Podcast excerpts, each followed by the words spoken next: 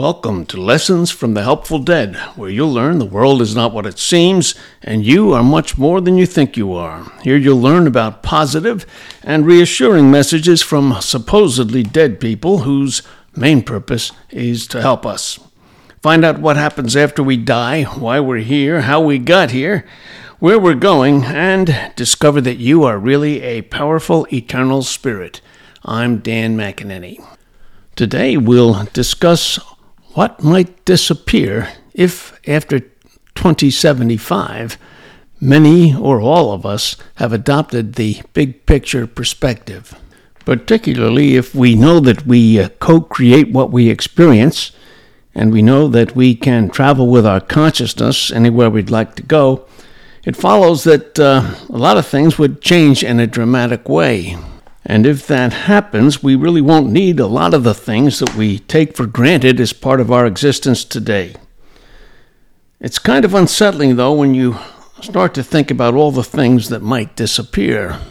Let's, let's start by talking about industries. What industries will still be needed? Perhaps there won't be much need for autos and trucks if we can move our conscious, consciousness around as we please. What does that mean for the auto and truck industries and for road construction? Right now, those industries employ a lot of people. But maybe that won't matter if people can sustain themselves with just the energy force from the universe, and if they can co create houses or some other form of shelter, energy co- cocoons, perhaps, they won't need to pay for groceries or mortgages. That's in addition to not having to pay anything to maintain and insure autos, or trucks. Will anyone still need insurance? Will the food industry still be around? Not if we don't need to eat. Smartphones, computers, the internet, and related industries account for a lot of employment and economic growth right now. If we're all able to communicate telepathically without phones or other devices, will they disappear? How about resorts and hotels? Why pay for a hotel when you can enjoy the beach just by traveling there with your consciousness? On the other hand, it seems there's certain things you can enjoy to the maximum only when your consciousness is in a physical body, so they might still be around. Likewise, the entertainment industry should survive. It might not be in the same form it is now, but we spirits will want to keep ourselves entertained with games, puzzles, shows, musical performances, and the like. Hmm, how about sports events? When you can look ahead and see the various probable outcomes, knowing that in some reality each one of them will be materialized, will they still hold the same appeal? And will the medical and pharmaceutical industries still be with us? If we have the ability to heal ourselves of most illness and disease using mental and spiritual powers, what will become of them? Now, I suspect they will both still be around, but in very different forms. The medical profession might be dedicated to helping develop new physical and mental capabilities, and perhaps helping people reshape their bodies. I would expect there would be more plant based pharmaceutical treatments, but I doubt they would need extensive clinical trials as they do now. So the cost of developing something new would be much less than it is today. Now, on the positive side, landscaping and plant nurseries should indeed survive as we begin to use our ability to communicate with plant life devoting our energies to creating the most beautiful and serene landscapes possible in an almost infinite number of ways. Apparently, there was a time before the emergence of the strong ego part of our nature that we understood our connection with all of nature and that we actually co created it. Now, once again, we'll know that we create nature and that we're not separate from it. So I'm supposing it will be one giant artistic canvas on which we create many beautiful and exciting forms of nature. Let's look at the energy industry. well, it uh, will surely exist, but in different form probably, assuming that we know how to draw energy from the universe and from sound frequencies, from crystals, and other methods that we aren't even aware of today. But how about manufacturing? Well, that's a puzzler. Will we be able to create objects without the need for manufacturing plants? I can't even hazard a guess. If manufacturing does exist, though, it will surely use only very sophisticated machines and robots to create the products. Which brings us to the question of objects as opposed to industries. So let's talk about objects. When we realize that we co create objects, will we still bother to co create a lot of them?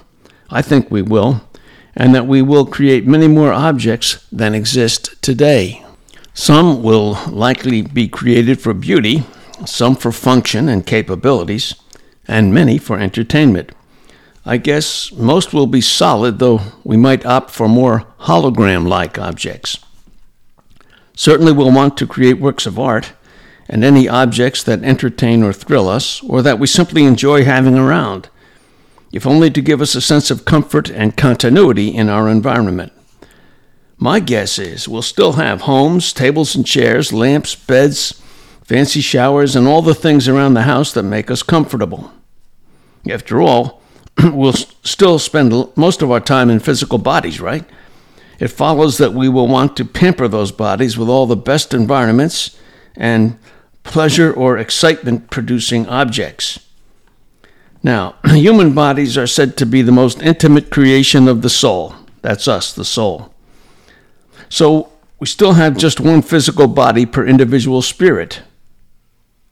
Will we?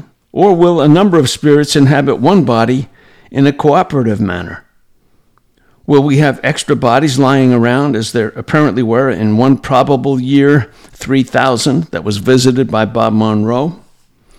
Will they be used much like we now rent homes, bikes, and cars, inhabiting them for a while until our purposes are achieved, then to be returned to some kind of protective cocoon where they await the next user? To move those bodies around in the physical form, we might still have boats and planes, I suppose, as well as other forms of locomotion, such as flying saucers, no doubt. Um, whether they exist, I guess, will depend upon how many of us want to spend a lot of time in the physical form and want to experience the feeling of travel in that form. Naturally, we, we wouldn't want to experience the annoyance of traffic jams and accidents so the types of vehicles we create will not likely be confined to traveling only on roads. All right, so let's turn to structures. Will structures disappear? Structures are just very large objects. Some that come to mind quickly are skyscrapers and other types of buildings, bridges, tunnels, airports, sports stadiums, major shopping malls, highways, and highway overpasses and interchanges amusement rides like roller coasters and ski lifts. We might want to have them around just because we preferred to, even if we don't need some of them. It will be interesting to see which we choose to, de- to uh, develop and, and create, co-create. It's also possible that on some parts of the globe they will still exist, while in other parts they will not, depending on the values and the preferences of the in- inhabitants. All right, so let's turn to events. Well, events we now know are just objects in motion. Besides sports, there are musical and theatrical events, political events, cultural events, and others. seems logical that we would still want to experience events, but our choices will likely be much broader. Whether we'd want to experience only one probable version of an event is another question.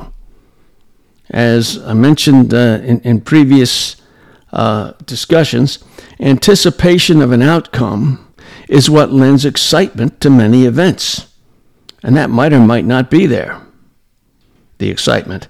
I suppose we could intentionally close down our abilities to travel in time and see probabilities so that we could still enjoy the excitement of, quote, who will win, for example, in sports contests.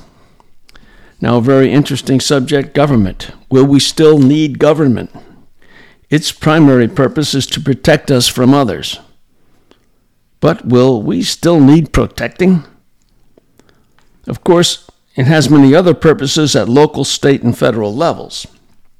So I expect we will still have some form of government, but it would have to be totally transparent, especially if we're able to read one another's thoughts as we do when we're in the death state. It's logical to expect that no one will have a hold on a lot of power for any expended, exp- extended period of time. There would be no need, need for it. I'm guessing that most government functions will center on making our daily living more enjoyable and making certain that all members of any society are assisted as they, they might need to be in order to manifest their full potential. Now, military forces, traffic enforcement, and crime prevention, while absolutely necessary today, hopefully will all prove unnecessary and disappear. Now, let's talk about organized religions, which is, of course, a sensitive subject. if we reach a point where we all understand and experience our direct connection with the inner self and big self, where we can travel in time and know that we co create what we experience on earth, and where we're aware of the larger spirit world that supports this material one, will we have any need for organized religion? Now, the entity Seth said that as our inner abilities are developed, it will be psychic frameworks rather than physical ones that will form the foundations for civilization. So we're talking about psychic frameworks rather than physical frameworks that will form the foundations for civilization. Seth also said that Paul, when reincarnating, will be undermining religions, not uniting them. Religion, he maintained, ought to include all of our pursuits in search of truth and meaning. Now that's interesting. All of our pursuits in search of truth and meaning. I think that's what religions do today. Well, when you think about the implications of our knowing our direct connection to the greater spirit self, our great spirit, spirit self, in other words, that we all are. So, our direct connection to the greater spirit self that we all are, and to all that surrounds us, and we understand the connection of everything that, that we're connected to in the physical realm, combined with those statements that Seth made, it seems that organized religions might well disappear along with a lot of other things that we take for granted today. Well, that concludes our discussion from today, and in the next session, I'll start addressing a number of uh, questions that have to do with all of the ideas and concepts that have been introduced so far in the various episodes. Again, I'm Dan McEnany bringing you lessons from the Helpful Dead.